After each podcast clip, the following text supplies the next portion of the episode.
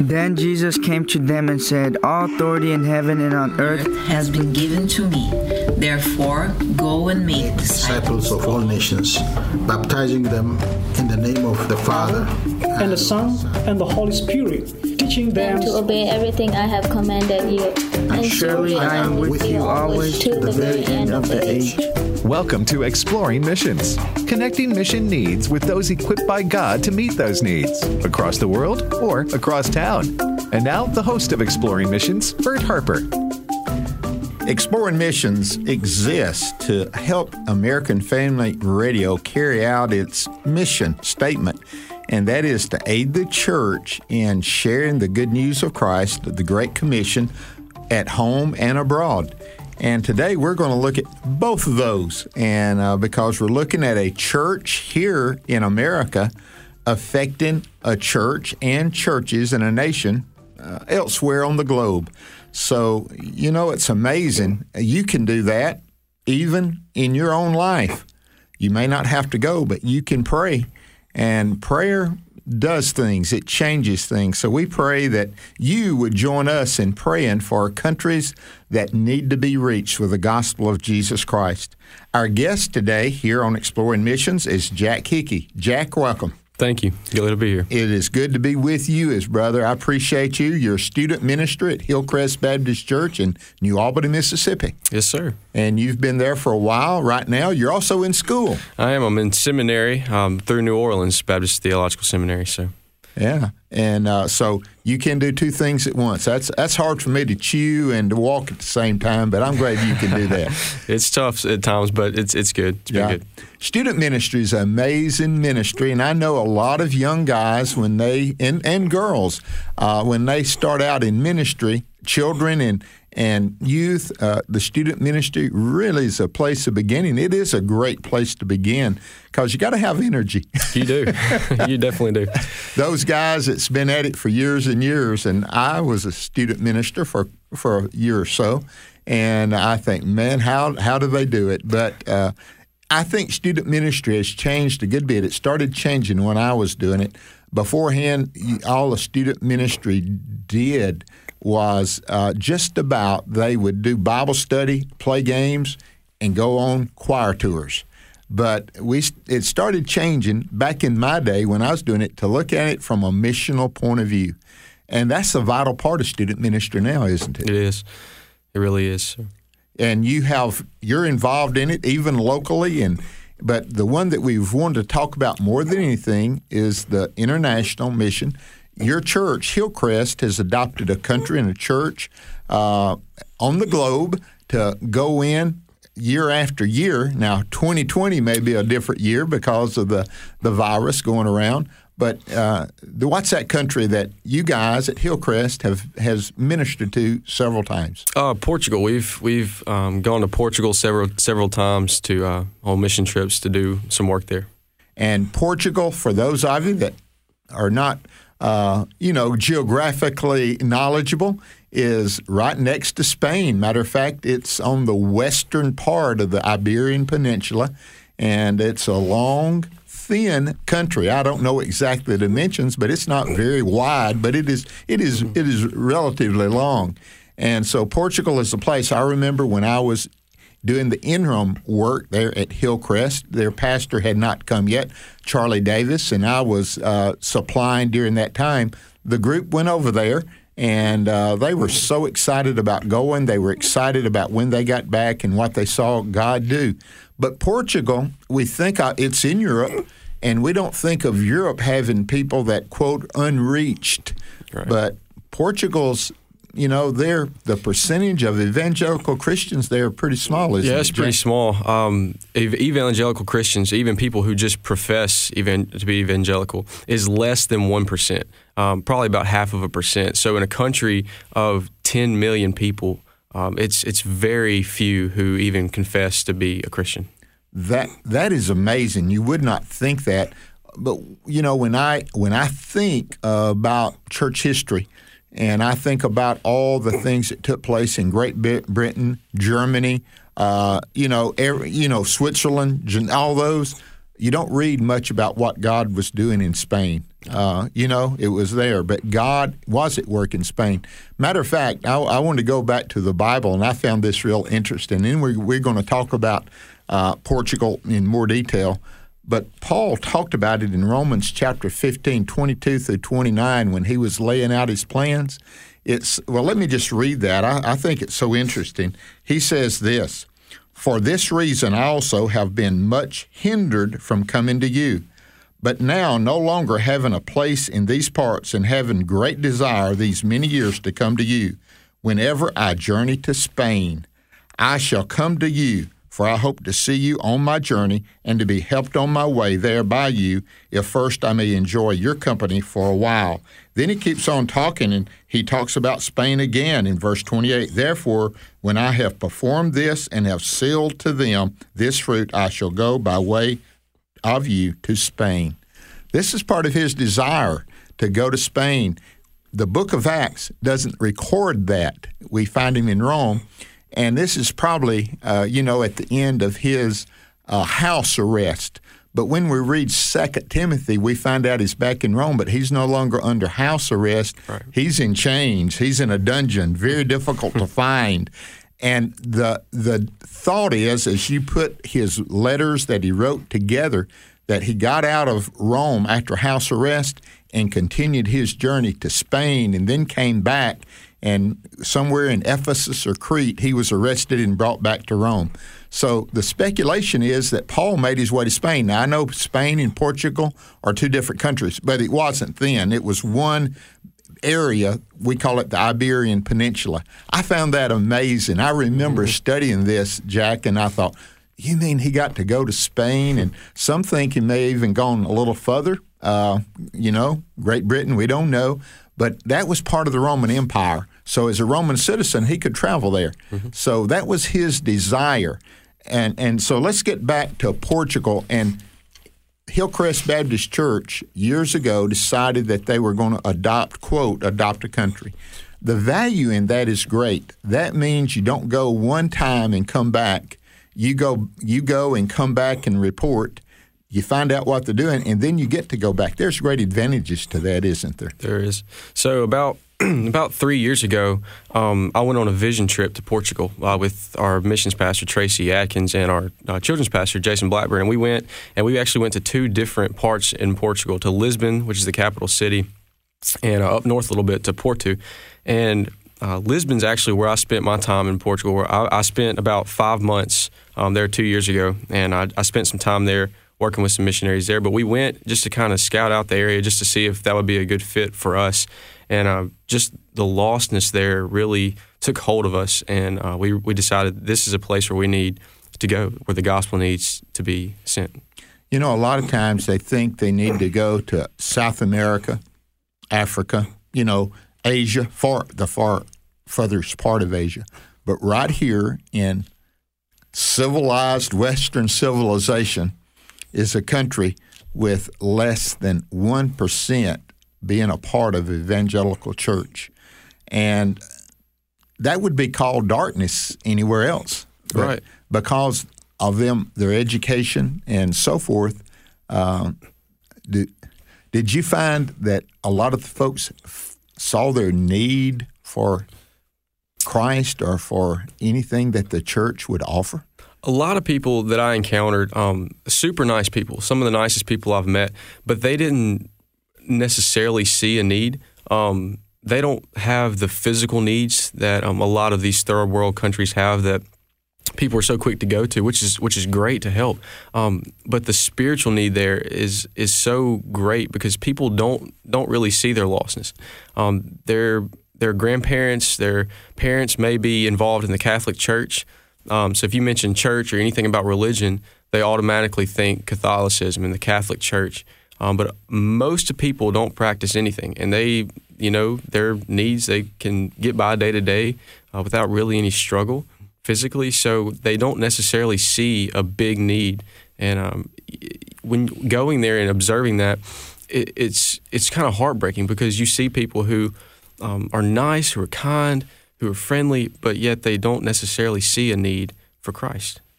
You know, when you hear this, the culture of what real Christianity brings survives on surface. In other words, kindness, doing good, helping one another. Uh, it always hasn't been that way. You know, uh, during the Roman Empire, uh, the spread of, of Christianity, those men that turned the world upside down, they not only turned it upside down for, for Christ, but the culture changed with it.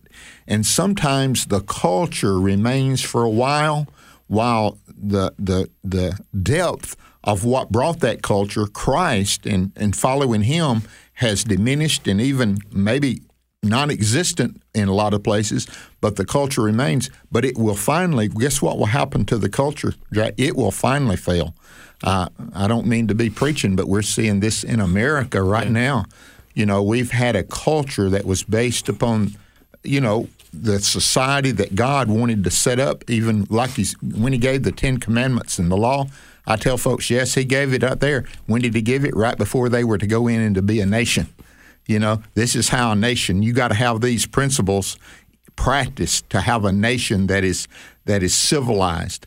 And so when you see the culture diminished, you, you also see the undergirdings of it. And so what we're talking about here is Portugal. And if you're listening, our guest today is Jack Hickey. Jack is a student minister here in, in Mississippi, where our headquarters is. And I've asked him to come and share and about Portugal. You spent five months there. Tell us a little bit about that five months. Were you working with a church or churches, or how did that work? So I was working with an IMB missionary couple. That's um, that's the International Mission Board. Yes, International Mission of Board, the Southern Baptist Convention. Right, and so um, in Lisbon, Portugal, I worked with them uh, primarily on college campuses, uh, just getting out, just starting conversations with people. Really, my biggest job was just to go out and share the gospel.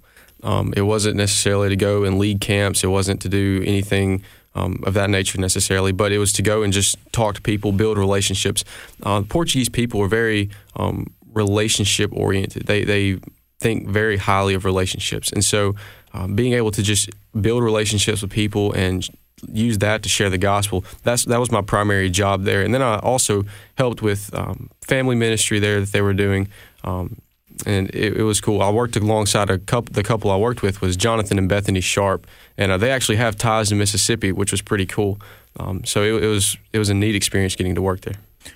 When you, you when you did, did you stay in the home of the missionaries, or did you have separate housing? I know I, am getting. I just wondered. No, I had a, I had a separate housing. I actually stayed. Uh, there's another missionary couple there um, who is a part of a different organization, and they were actually back in the states for the time I was there. So yeah. I, I, got to stay in their house. Oh wow! And so that was pretty cool. That God bless me with that. Well, how did the language, your correspondents, do, are they? I know they speak Portuguese, which right. is very similar to to Spanish, is what I understand. And uh, Brazil is a Portuguese speaking nation, right. and uh, it's bigger than than Portugal right. itself. But how did the language issue come up? Um, language is pretty difficult at first. Um, I I took Spanish in high school, uh, and I remembered a little bit, but you know Portuguese is different. Uh, so I, I, caught on to some basic phrases and was able to kind of communicate to get my to get around. Um, but luckily, most people there speak English. That's um, what I heard. So it was it was very encouraging to me, and they were very patient with me as a young guy who didn't know what he was talking about. um, so it, it was really encouraging just to be able to talk to people in English. Well, let's go to the church and the worship in, in the churches that you were involved in. Is it very similar to what you were used to, or is it more liturgical? Or tell us a little bit about the worship in the church. Yeah, so the church I was involved with uh, was very similar to what um, I'm used to, except that it was all Portuguese. Um, but it was it was very very similar to what I used to as far as um, worship, the style of worship, um, preaching. Um, it was it was a pretty cool pretty cool experience. And yeah. Well, I appreciate that. And that have you been back, or is that the only time you went? Did you go back with Hillcrest at another with another trip? So I've been to Portugal three different times. Okay. I went uh, the first time in 2017, and then the following uh, spring, I went spring break of 2018. I went, and then uh, started talking to the missionary couples there, and I was graduate. I actually graduated from Blue Mountain a uh, semester early. I finished up classes, so I used that time to spend um, I left December of 2018 and spent through April of 2019 in uh, Portugal. So did did in your three different visits, did you grow more comfortable, not necessarily with the language, but with the culture and knowing what to expect?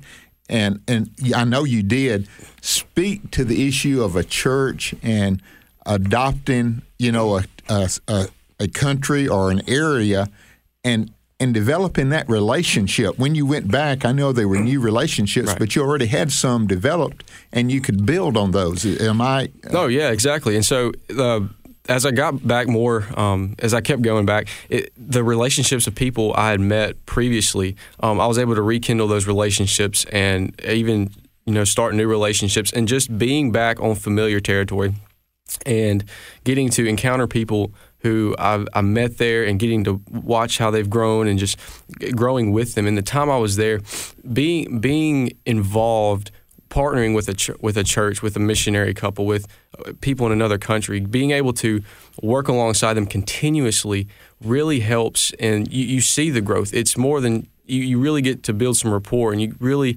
um, get to just work alongside them and get a lot going. And it was really cool to, because because they are very relationship minded, the relationships I built, I was able to grow those and strengthen those. And I, I was messaging um, on Facebook the missionaries I worked with, and they said "You- you're still highly thought of here. Like the people still miss you. And I'm like, I miss these people. They're they're my friends. They're my family.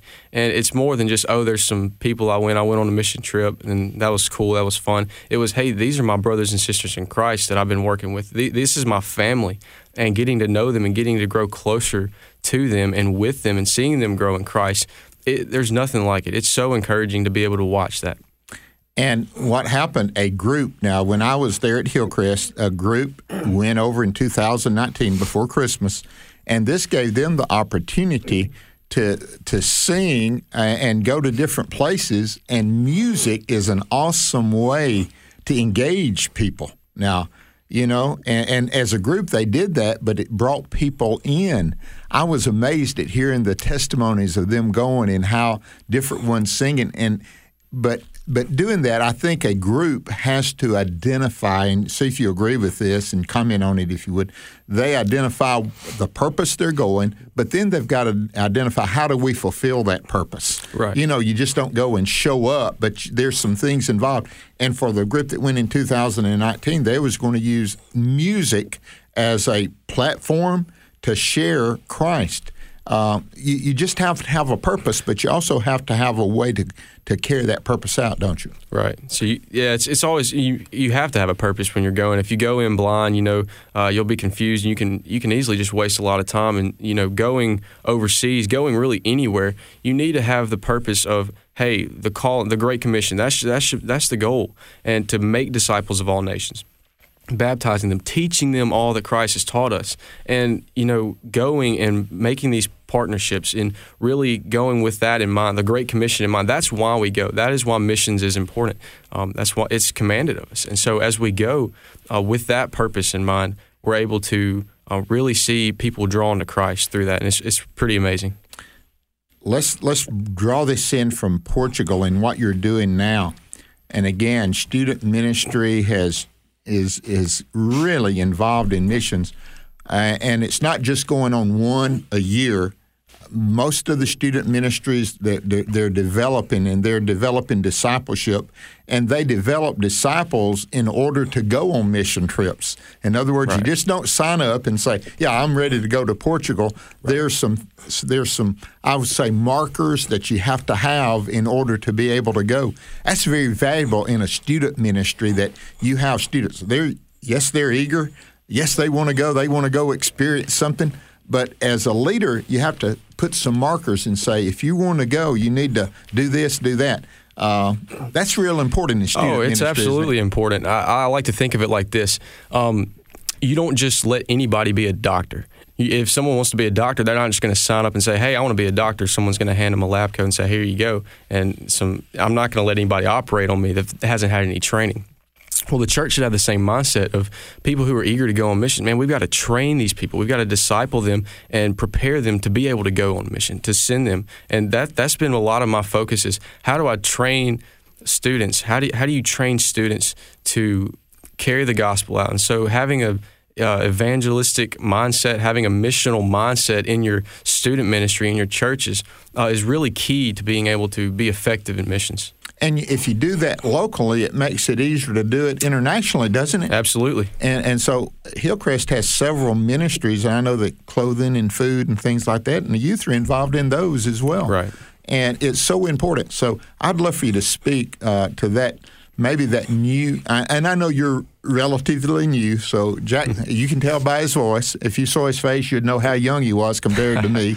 But uh, you know, what would you say to those smaller churches that say, "Well, we don't have time. We don't have a full time youth student minister, and we always have volunteers." You can still have this discipleship format and program, can't you? Absolutely. And and uh, there's a, is there is there uh, opportunities or there is there material available to help uh, you know carry this out, or do you just have to dig up on your own? I mean, there's there's obviously material out there. You know, there are um, companies that produce material as far as discipleship, and so if you don't know where to go, that's that's an easy place to start. But uh, you know, I've always the way I've always tried to see it is be open to whatever God lays in front of you. And so if you're if you're constantly seeking after Christ, if you're if you're seeking after Christ, if you're following after Him, He's going to open up doors for you to serve. And it may be something small, it may be something big, it may be something short term, long term, whatever it is. But be faithful in pursuing after Christ. Um, doesn't matter what size church you have, doesn't matter how long you've been in ministry. If you're faithful in pursuing after Christ, He's going to open up doors for you to fulfill His mission because He's all about His glory. And so when we're pursuing after God's glory and we're faithful in that, God's going to open up doors for you to be able to serve locally, internationally, um, just all, anywhere. So it, it's just be faithful. We, we call that being ready to seek and follow the Lord with those open doors Sometimes they're windows. Sometimes it's a narrow opening, but don't ignore it. You Right, know right. the possibilities, and, and look at locally before you start looking at Portugal or or South America like Ecuador or Peru. Start looking around your neighborhoods and see what needs to be done there. If you're not going to be a missionary there, I doubt if you're going to be a missionary elsewhere. You need to carry it out and do it. There's one other area that I really wanted to cover. Uh, uh, we've talked about Portugal and, and we've talked about student ministry. Right now, you're in seminary. Yes, am, Okay. sir. And I, I, some people don't call it seminary; they call it cemetery. but it is a seminary, and seminary is after college. Uh, young man or young woman, they want to usually uh, have their gifts more developed. They choose to go, and you're involved, and and it, it's the the satellite. is at Blue Mountain. It's at Blue Mountain. Yes, uh, New Orleans has a satellite campus at Blue Mountain, so I go there uh, once a week and have classes. How many classes do you take on on that day? Uh, this semester, I'm only taking one. uh, Okay. but usually I take three classes Yeah. a semester. Well, that's how I did it. Yeah. Believe it or not, I let me share with you. I was a part of the first group that ever did satellite learning Hmm. uh, from seminary, and we would go to Jackson, Tennessee Union University, and we had seminary professors. Now they did it live there. And now it, it wasn't as much, you know, the possibility of having the technology for them to speak and there, but they would fly in and we would learn. And we had professors from several seminaries to come and learn. And it's a great learning experience. And share with us a little bit. You went to Blue Mountain College. Did you major in Bible there, Jack? Uh, did Christian ministry, so Christian ministry, and that was had to be great. it was awesome. And we've had your professors, two of the Bible professors on Exploring Missions before, to tell their story about what they're trying to do. And now we're having a student that did what they asked them to do. but you're going on to seminary. Tell me this about seminary. Um, as you as you go through it, and you're looking at more of a, um, I, I would say, a focus group of of what you're going to do. What has been so far? You're halfway through, close to it, right? Close to. Uh, that means you what have about thirty three hours About, and got four, about about 40 hours. about or so. forty hours and about that much more to go. Wow. So, what has been the most meaningful thing and, and course that you've had in seminary? The reason I want to hear this, I want people who are there and they say, you know, I don't need to be trained. Uh, yes, God provides. Uh, God provides His protection, but you ought to wear your seatbelt. You know, Right. God can help you, but you may need contacts or, or vision. You know, you, your faith is in the Lord. Tell me about seminary and one of the courses or the course that has really, you know, kind of helped you along so far.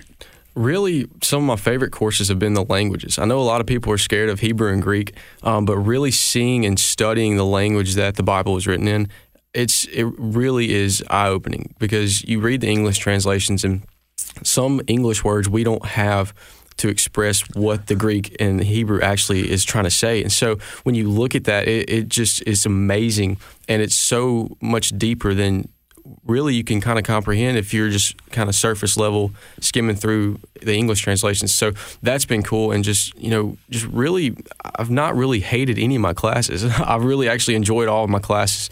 Um, being able to learn, and they've all been really useful. So I, I'm really thankful for that. You know, you're talking about the languages. This is why translations, uh, they say, why do you have to have these different translations? I'm not going to say you have to have them. You know, uh, I, I, I have to say personally, I believe if they would invest more money in languages to getting it into some that they need, people that don't have any of the Bible in their language, it would be better stewards of God's money. That's just that's personal opinion of Bert Harper.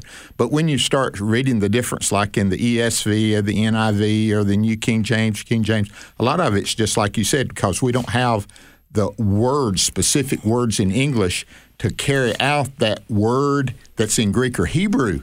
Uh, I always use the word like believe or trust. The the Greek word for you know believing or trusting the Lord. Uh, if we were to give it a literal translation, faith in the Lord Jesus Christ. It's a noun that is active, and and it really I, it really helped me when I, I was taking that language. I wasn't as efficient in it as you are. Obviously, you enjoying it. I survived it, but I still enjoyed it to see that and how it you struggle to do that. But God used especially the Greek language. It's so uh, descriptive Right.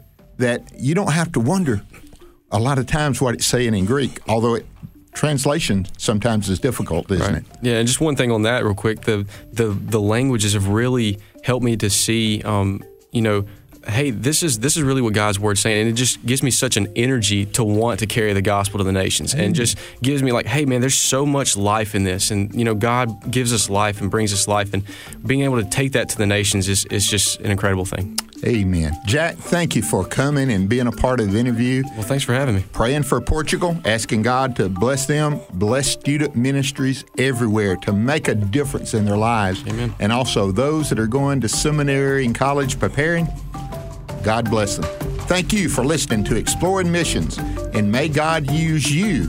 If you can't go to Portugal, you sure can pray for them. So pray for the nation of Portugal.